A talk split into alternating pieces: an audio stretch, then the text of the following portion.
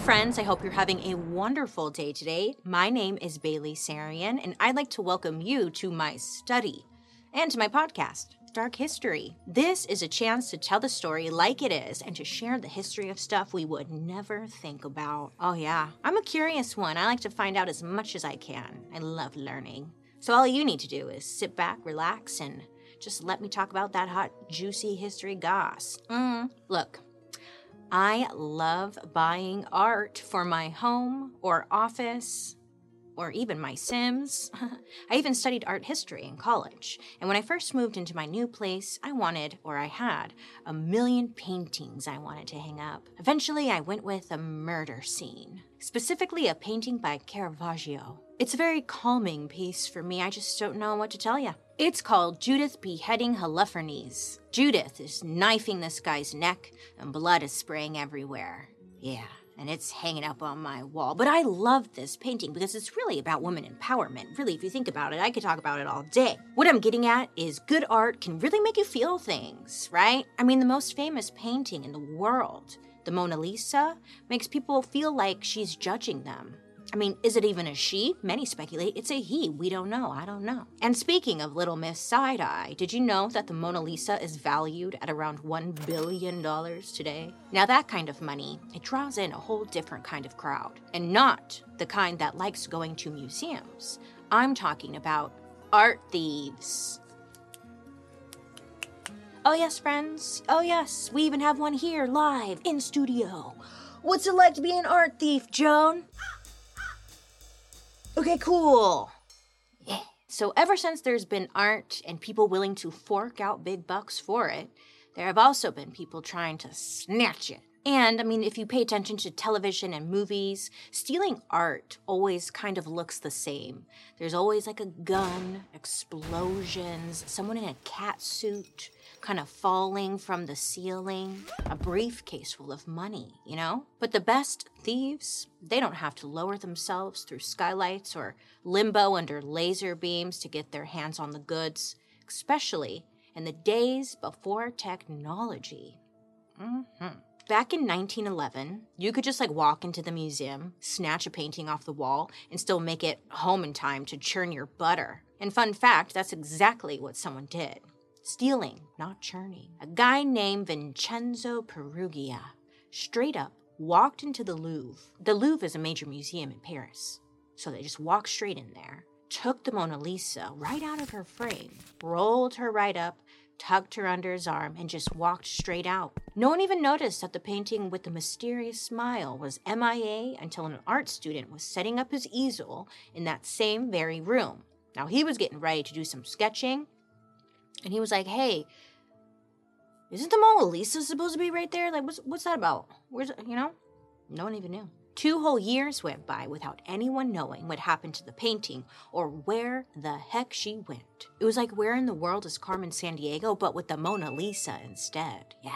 Dozens of people were called in for questioning by the police, including Pablo Picasso, who was apparently friends with another art collector who had a reputation for stealing. But then Vincenzo makes a rookie mistake.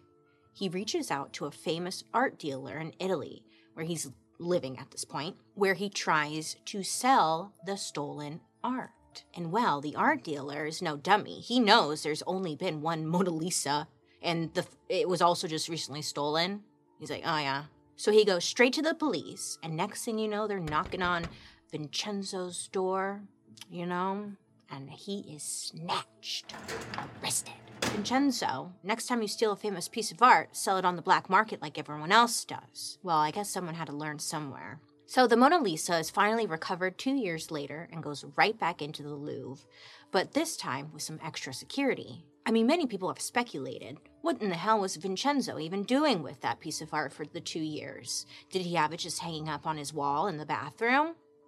Was he just, I don't know, looking at it? What was he doing? I mean, Vincenzo was a painter, so maybe he really did just admire the piece and wanted it for himself. But most likely he was trying to cash in and it was just waiting for the buzz to die down. But I mean, it's the it's the Mona Lisa, you know. They weren't just going to like forget about it. Either way, Vincenzo pulled off an impressive heist. I mean, he walked in and walked out. It was mind blowing. If you go to the Louvre now and see the Mona Lisa, you will see the first of all, it's like this big. It's not even that big. And there's like a ton of people standing in front of it trying to like hold hands with her. It's wild.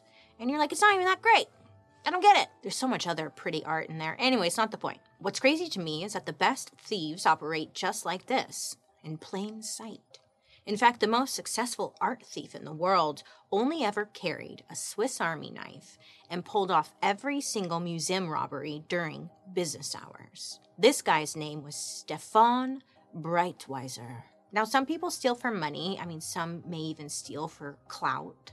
Some people steal because they're even addicted to stealing, you know? A lot of middle schoolers, eighth graders going to Claire's, you know, sticky fingers, those people. But Stefan, he stole for love. Mm-hmm. Stefan was born in 1971 in northeast France, and his parents were pretty well off. And his childhood home was filled with like really beautiful things, very valuable antiques, furniture from the 1700s. He had a lot of fine art. Like, his growing up was very bougie. His mom and dad wanted young Stefan to become a lawyer, but it wasn't in the cards for him, and he ended up dropping out of school just after a few years. Stefan was like really into art history and loved going to museums. He kind of reminds me of a French William Randolph Hearst, who we did a story on. Super close with his mom, big into architecture, but then something happens that forever changes his life and throws him off the track of becoming a Hearst style way to hire. When he's 22 years old, Stefan's parents, their marriage ends, I guess, like really badly. Okay? His dad leaves and takes all of the bougie items in the house I mean, the furniture, the art, and even all the money with him. And Stefan's mom was a nurse, and without Stefan's dad around to support them, all those antiques were replaced with IKEA furniture. Like actual IKEA furniture. Not to say it's bad, but you know, you get what I'm saying. I'm painting the picture. You get it. And the luxuries Stefan had gotten used to his whole life were like suddenly out of his reach. So this hits Stefan hard but love is there to save the day because this is when he meets the love of his life, Anne Catherine Kleinklaus. Now they're the same age and they both have a love for art and antiques. And after just a few months, he asks her to move in with him and his mom. That's so hot. Stefan and Anne loved going to museums together. Mm, so cute. And then one day they're in like a little museum in a French village nearby, and Stefan just stops dead in in his tracks, okay? He sees an antique pistol on display that he was just like, "Oh, what?" Mind blown. Like he just loved this shit. His dad used to collect old weapons, so most likely it like reminded him of his dati and like the finer things they used to have before he left the family with diddly squat. So to Stefan, he almost feels like the pistol was like owed to him. And then Anne says something that seals the deal. She leans over to him and whispers, Go ahead, take it. There was no security guard, no alarm system, just a volunteer at the entrance of the museum. So he's like, You know what? I'm gonna take it. So he does, he takes it. He hides it in his pants and just walks right out with it. Wow. Who knew stealing art was so easy? And apparently, Anne, being supportive of Stefan's sticky fingers, made him believe that they were, quote, destined to be together. They were giving very Pinky in the Brain energy. Were you Pinky or were you the brain? Let me know down below. I was kind of a Pinky, but now I'm a brain. Stefan got a little excited. Okay, he got away with stealing this beautiful antique pistol. And now he's kind of wanting more, right? And the more he steals, the better he gets at it. He starts testing the limits of museum security camera quality. He learns the schedules of security guards. He memorizes all the exits and figures out a routine. So, if, like for him, when he goes to a museum, he always had these rules always be friendly at the front desk, say hello, dress nicely, Make sure you wear a jacket that's just a little oversized, a little, not too much, so you can hide some stuff in it, and carry a Swiss Army knife in the pocket to unscrew any casing or cut open a display case. And he would do all of this during museum hours. I mean, this guy was ballsy. Pretty soon, Anne and Stefan, they're working together. She works as his lookout and coughs if anyone gets close while Stefan is stealing. This starts to become a ritual. They go to museums, and if something moves him, he makes a plan to make it his, to steal it. And I mean, he gets obsessive. If he's emotionally affected by a piece of art, he literally won't sleep until it's his. And according to Stefan, this is what sets him apart from other thieves. He vows to himself only to steal items he loves and to never sell them. It's so funny. He's like, I'm above all the other thieves. I'm a different thief.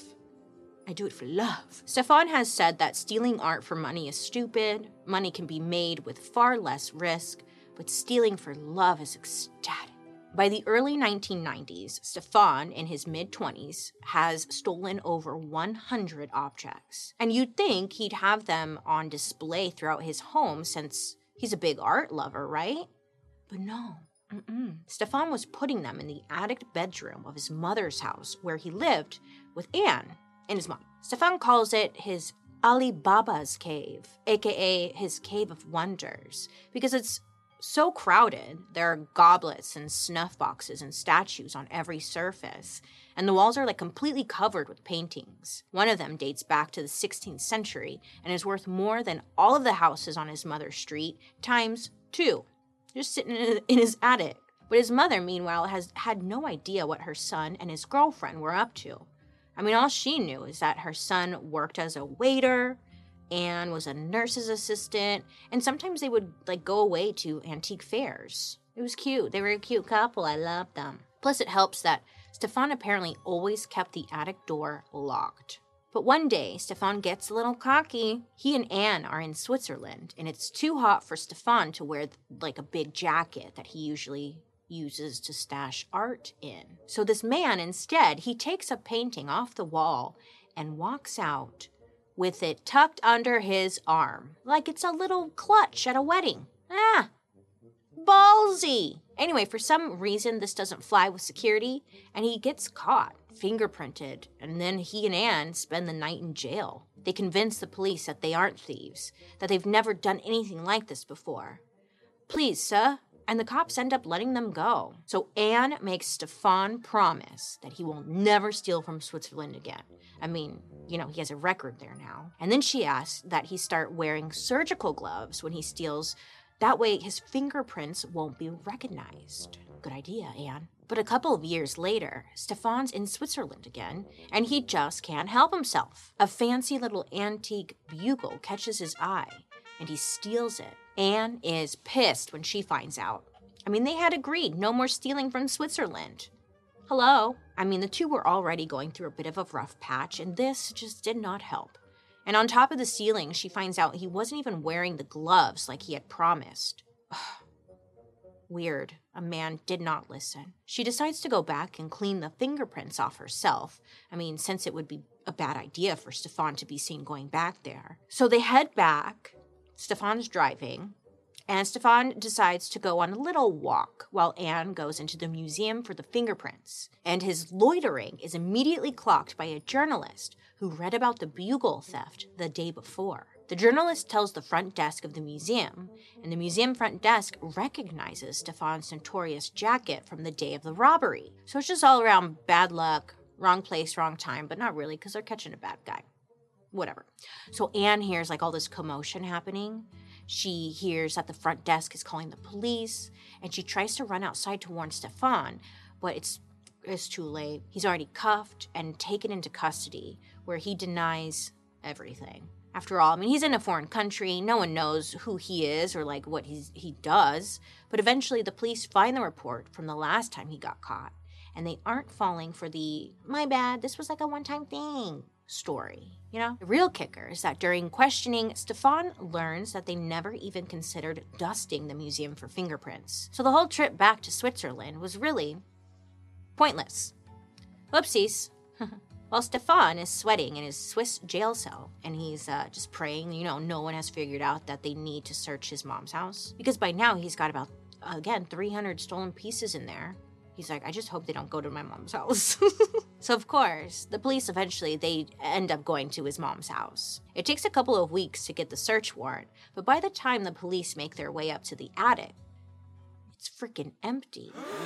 There's not a single piece of art in sight. Our story At this point, Stefan's been in jail for weeks and he's close to breaking. He's only admitted to stealing the bugle, but he wants to go home. So when an officer comes in with a picture of a little gold medal and he tells Stefan that if he admits to taking it, he can leave.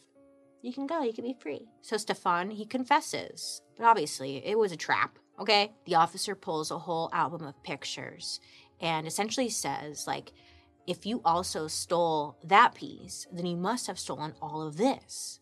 All the pictures the officers showed him were stolen things they had found in a bag in a river. I guess, like, this is where Anne had dumped them. Like, yeah, she didn't even think to find a storage unit or anything. She just dumped them. I mean, Stefan really shot himself in the foot. He even asked the officer, like, wait a minute, wait, er, what about all the paintings I stole? And the officers were like, what? And he was like, what? Nothing. So apparently, Stefan's mom was just as paranoid as Anne because guess what she did? She set all of his paintings, I'm using quotes here around his. Can you see it? You can. She set all of his paintings, over 66 of them, on fire in the woods. So imagine you're a painting for a minute, like you've survived 300 years of just being a painting, and finally your time comes, you're hanging in a museum. And then some 27 year old jackass steals you, hangs you in his attic, and then his mom sets you on fire. Like that's that sucks. Surprisingly, Anne and Stefan's relationship also went up in flames. They ended up breaking up. And even after they'd broken up, Stefan backed up Anne's story in court and said she had nothing to do with his thievery, which is so romantic. At the end of the day, Stefan spends four years in jail, which is honestly a pretty good deal for having robbed almost 200 different places. Not bad. Stefan never carried a gun or injured anyone in his heist, and because in Europe the cost of the art doesn't affect the prison sentence, therefore, he's not going to get a really long prison sentence, is he? For the legal system, there's essentially no difference between mass produced posters and Renaissance masterpieces. So that's why his sentencing was so low. Stefan's mom, she ends up spending a few months in jail for her part in the destruction of the art. Anne ends up spending one single night in jail. By the time Stefan is free, I mean, she's already with another guy, moved on, pregnant, you know? Good for her. So maybe the lesson here is never steal just because someone you like tells you to. I don't know. To this day, Stefan holds the record for number of pieces stolen and number of places stolen from. Yeah, he's a big deal in the art thievery heist world in his own special way, you know? In just one year, he was responsible for half of all the paintings stolen in France. And during his six years in action, he averaged one theft every two weeks.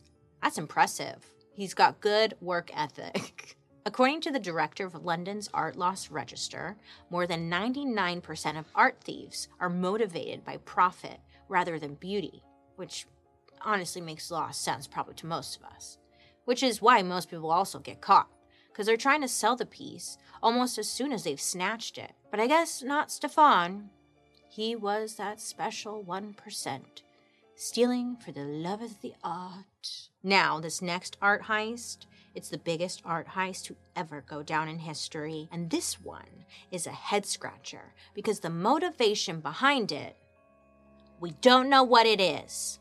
Nobody knows. And it almost seems like they, they did it just to do it.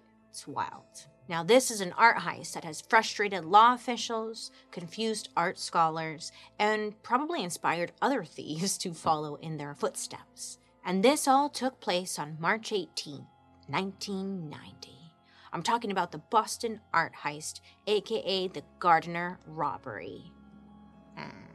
Now, the museum in question is a place called the Isabella Stewart Gardner Museum. And, girl, in the months before it was robbed, she was kind of asking for it. Oh, that's not right to say, but kind of. By that I mean security was like at an all-time low and not a top priority. Isabella Stewart, the woman who had created and funded the museum, left super strict policies about what should happen to her museum after she died. So, number one was to not rearrange the artwork. It doesn't matter if she's dead, if you move it, she will find out and haunt you, okay? Number two, no items were to be sold or brought into the museum. so the outside public knew exactly what was in that damn museum at all times. It wasn't just Isabella's super strict will about the artwork that was holding back the museum either. There was also the dusty ass board of directors who had to approve anything new coming into the museum. And worst of all, the Gardner Museum was running low on funds and essentially like falling apart. There was no climate control system, which is key for museums because certain temperatures can affect how the art is preserved. And the museum had terrible security. There was just a bunch of underpaid guards, literally like kind of just sitting eating yeah. It was said that the security system was so bad that it was a running joke among the guards. But still, the people in charge of the museum didn't really take the security concerns seriously. Then, in 1982, the FBI reaches out to the museum to let them know they were about to get robbed blind. Apparently, the FBI stopped the robbery just in time, but they wanted the museum to know that they had some major security issues they needed to like figure out. So the museum board decided to actually, you know, invest in better security. They hired a team of experts to figure out what they needed. They recommended 60 infrared motion detectors, you know, those uh, red lines from spy movies. They got Dodge. And they also suggested installing a television security system connected to four cameras that would surround the museums. And more guards were hired, but the museum refused to raise their salaries. So I'm guessing their guards weren't exactly like the most qualified. But uh, the board decided to cut corners on one very important feature cameras inside the damn building. The board said, no, we don't need cameras inside the building, that would be too expensive. I mean, it was honestly like they were putting a sign that said, Steal my art, like in front of the museum, you know? It was bound to happen. And boy, on March 18th, 1990, it sure did. So it was the early hours of St. Patrick's Day.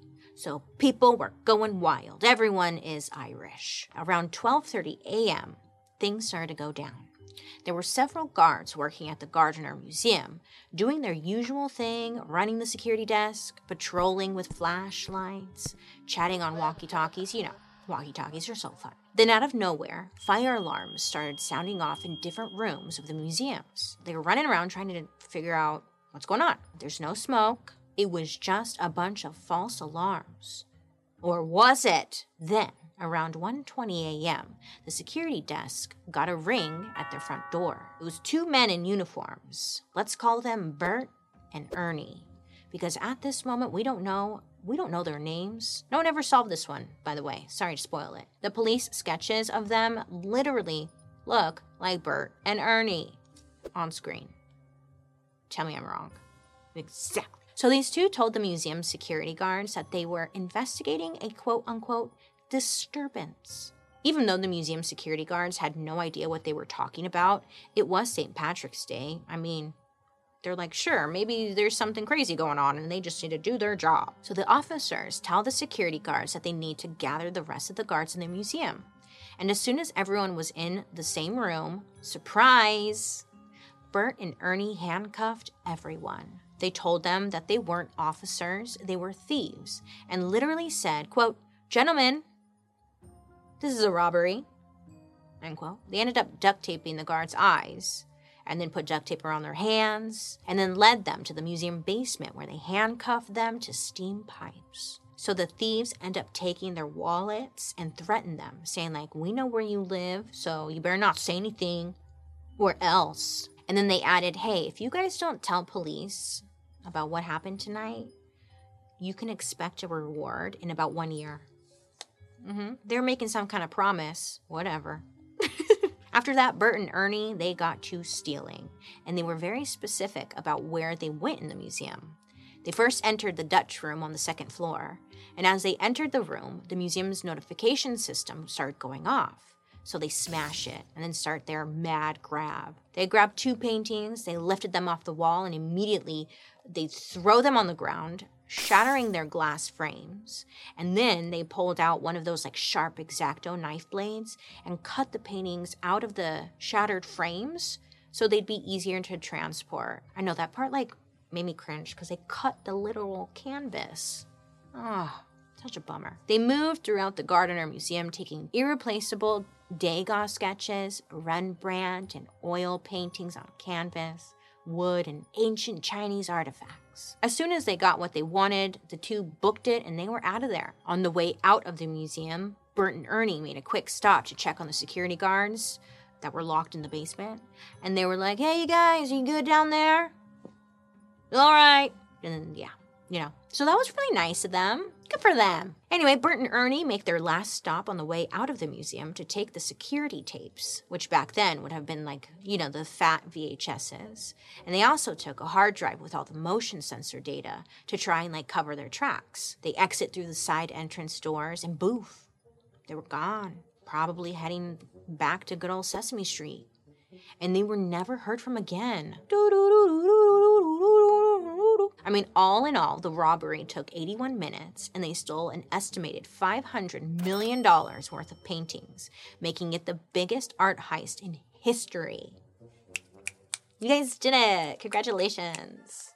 The case to this day remains unsolved, and there have never been any arrests made, and none of the art has ever been recovered. Epstein's Island, I bet you. So in 2013, the FBI actually revealed that they did have two suspects in mind, but they died shortly after the heist. Bummer. There were also some investigations done into tracing the art, which was suspected to have disappeared through the black market. But even if that were the case, many believe the art would have showed up by now, and it hasn't. To this day, there's a $10 million reward being offered to anyone who has information to help recover this art. I know, I'm like, what's that phone number? What?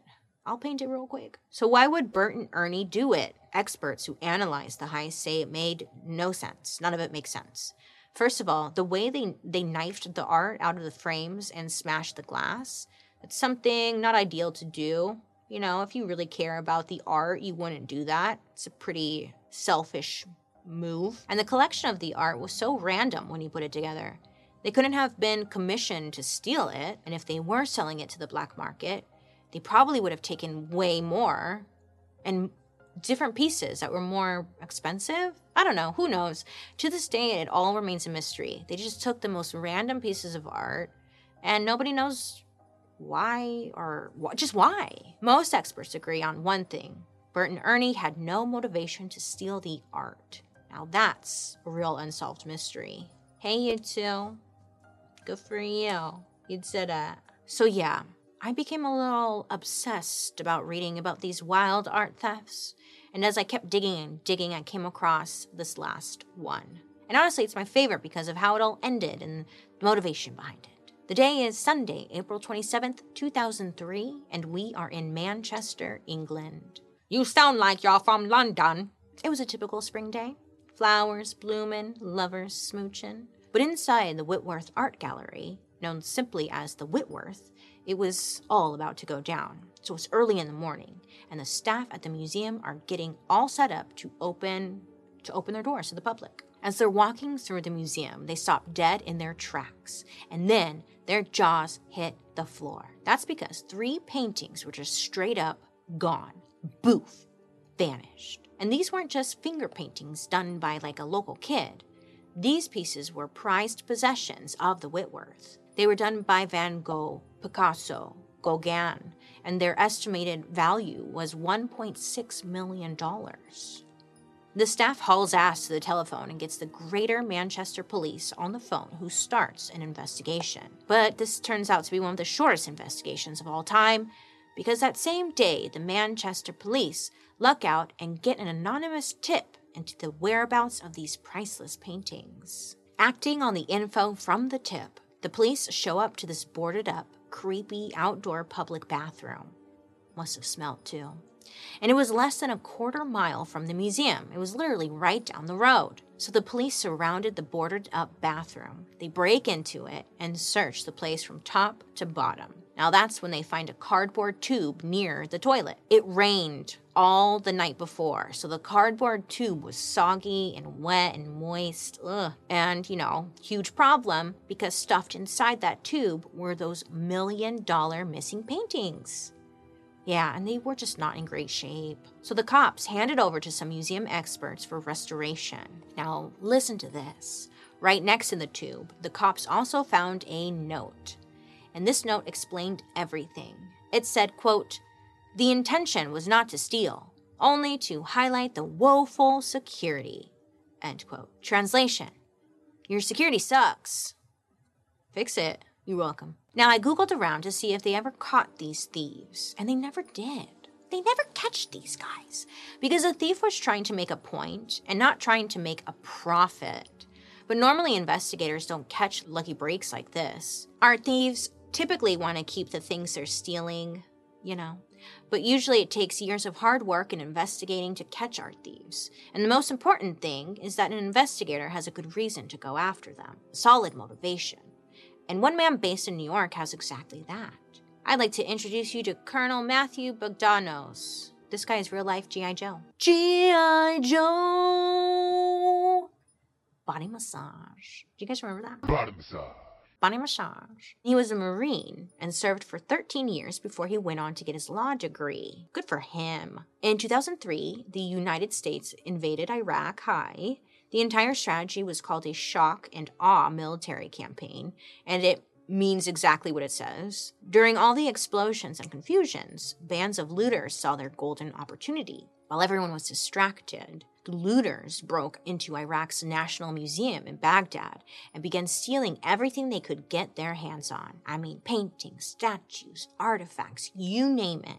They targeted literally anything of value. Kind of like supermarket sweep. They were just going down there like, like getting those hams, the diapers. They were always getting tons of diapers on that show. So when the colonel watched all this stuff play out, all the art theft going on, he said, quote, it just hit me in my gut like a body blow. This stuff matters. It matters forever. It's funny because he's watching like a war go on and people blow up, and he's like, This matters. It matters forever. And once it's gone, it's gone. End quote. I mean, good for him. Someone's got to care about the art, you know?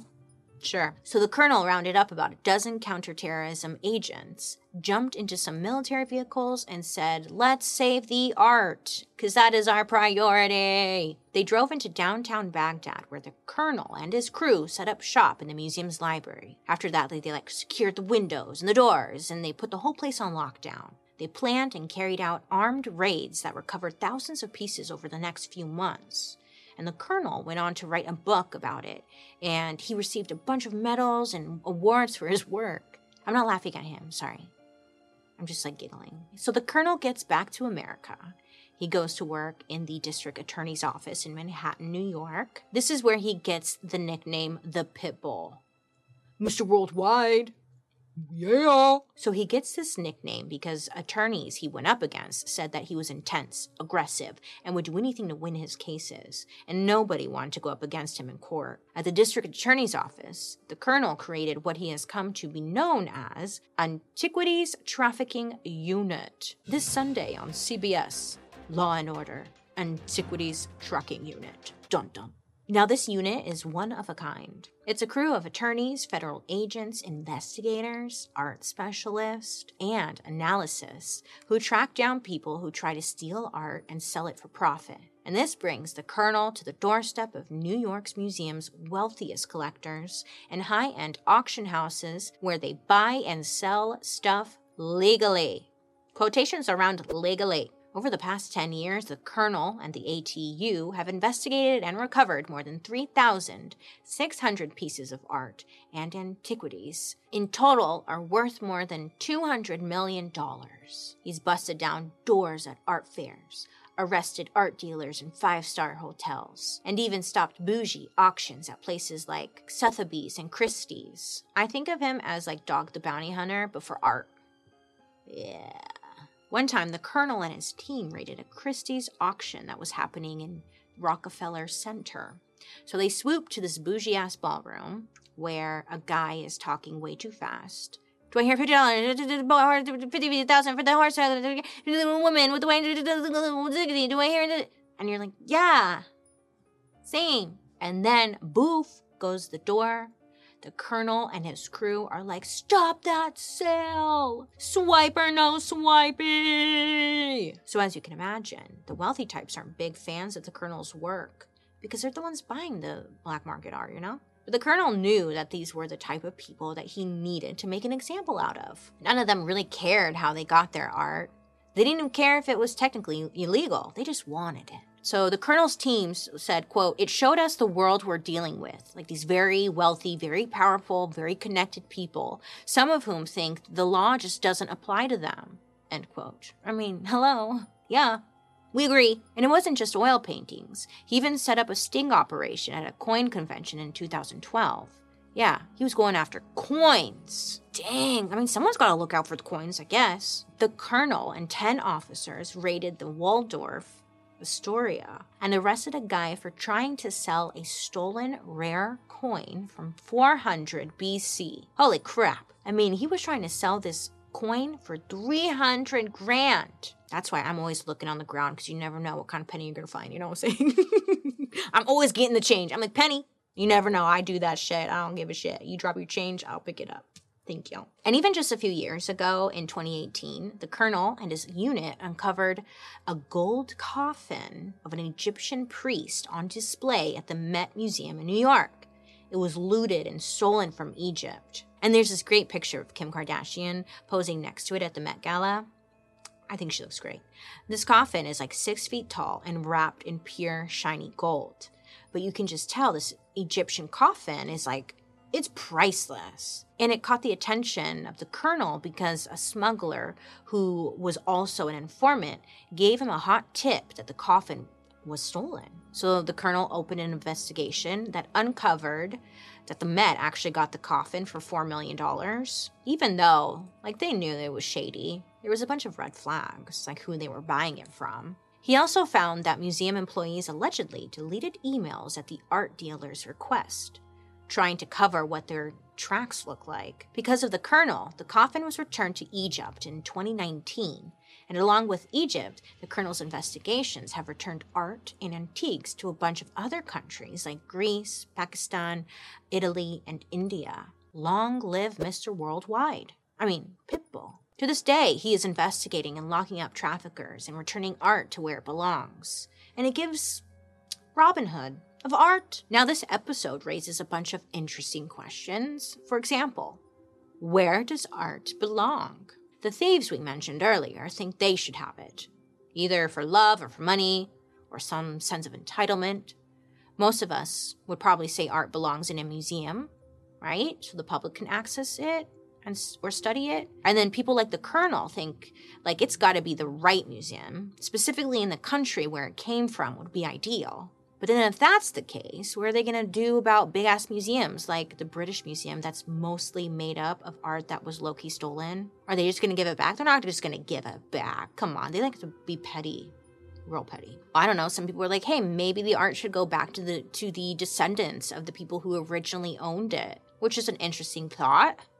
I don't know. It's just a good question. Like, where does art belong? Anyways, I would love to know your guys' opinions down below in the comment section or um, anywhere really, because where does art belong? And let's keep an eye out for that art that's worth like 10 million if you find it. Keep your eyes peeled, everyone. This is a real scavenger hunt find that art. Well, everyone, thank you for learning with me today. Remember, don't be afraid to ask questions and be curious because life is short and why not? Now, I'd love to hear your guys' reactions to this story, so make sure to use the hashtag Dark History over on social media so I can see what you guys are saying. Join me over on my YouTube where you can watch these episodes on Thursday after the podcast airs. And while you're there, you can also catch Murder, Mystery, and Makeup. I hope you have a great rest of your day, you make good choices, and I'll be talking to you next week.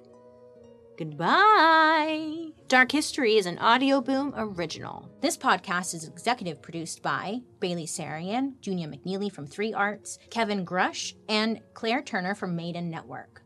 Writers Katie Burris, Allison Filobos, Joey Scavuzzo, and me, Bailey Sarian.